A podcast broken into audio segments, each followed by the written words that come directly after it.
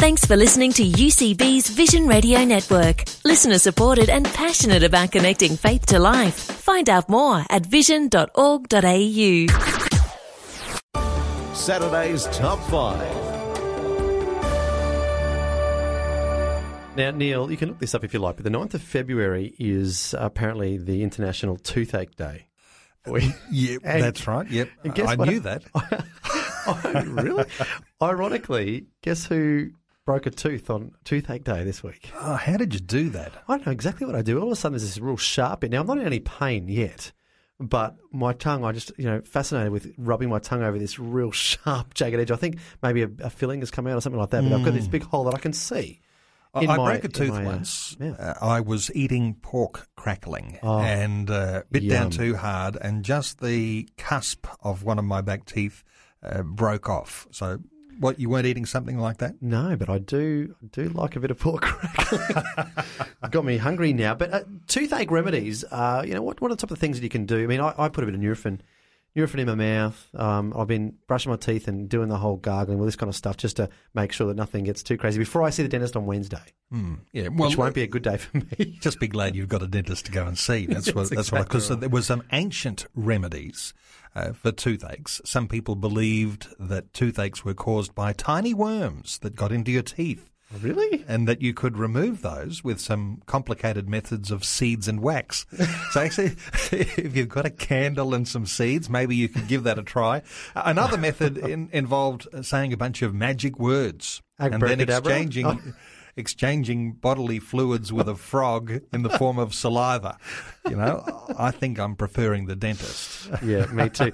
but it has lent ourselves to a, an interesting but fun uh, top five this morning, based on a good old toothache day uh, that's just gone past. We're looking at the uh, the top five interesting, fun but weird tooth facts. 5. Number five is that your mouth actually produces over 25,000 quarts of saliva in a lifetime. Now, that's enough to fill two swimming pools. Uh, fact check here. If you do the quick conversion, and given you are a school teacher, you probably do this calculation in your mind and impress everyone. I'm just Uh, how many thinking- how many liters is that? twenty five thousand Well, how many, li- how many litres in a swimming pool? I'd probably say maybe about 11,500. I'm going to say 23,659 litres, just off the top of my head. um, saliva has many uses, though, including assisting uh, you with your digestion and protects your teeth from bacteria in your mouth. And uh, if those people who've had children, you know that a lot of those 25,000 quarts are produced as a baby, I'm sure. it's drooling out of their mouths.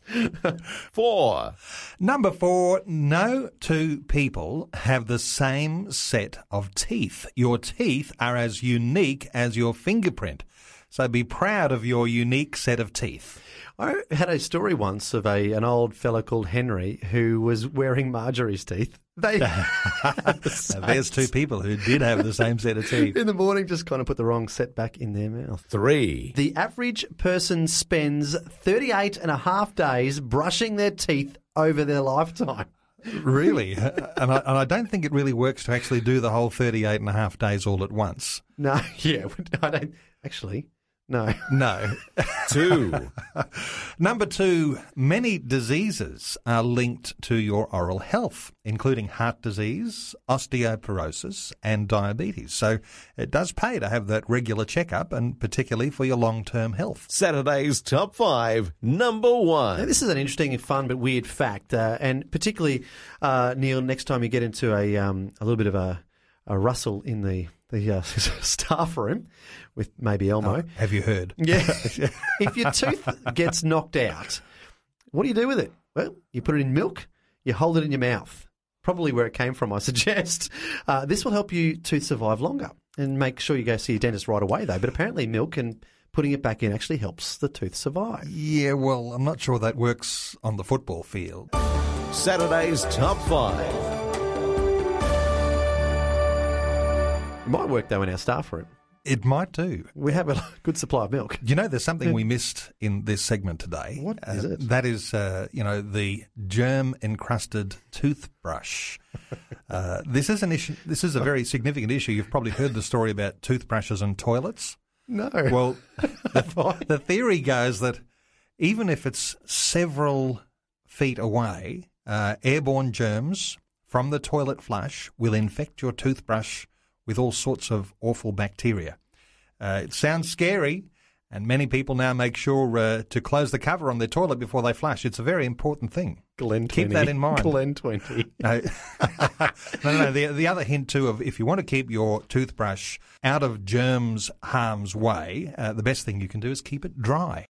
Like what you've just heard? There's more great podcasts, or you can listen to us live at vision.org.au. And remember, Vision is listener supported. Your donation of any amount will help us continue connecting faith to life. Learn more or donate today at vision.org.au.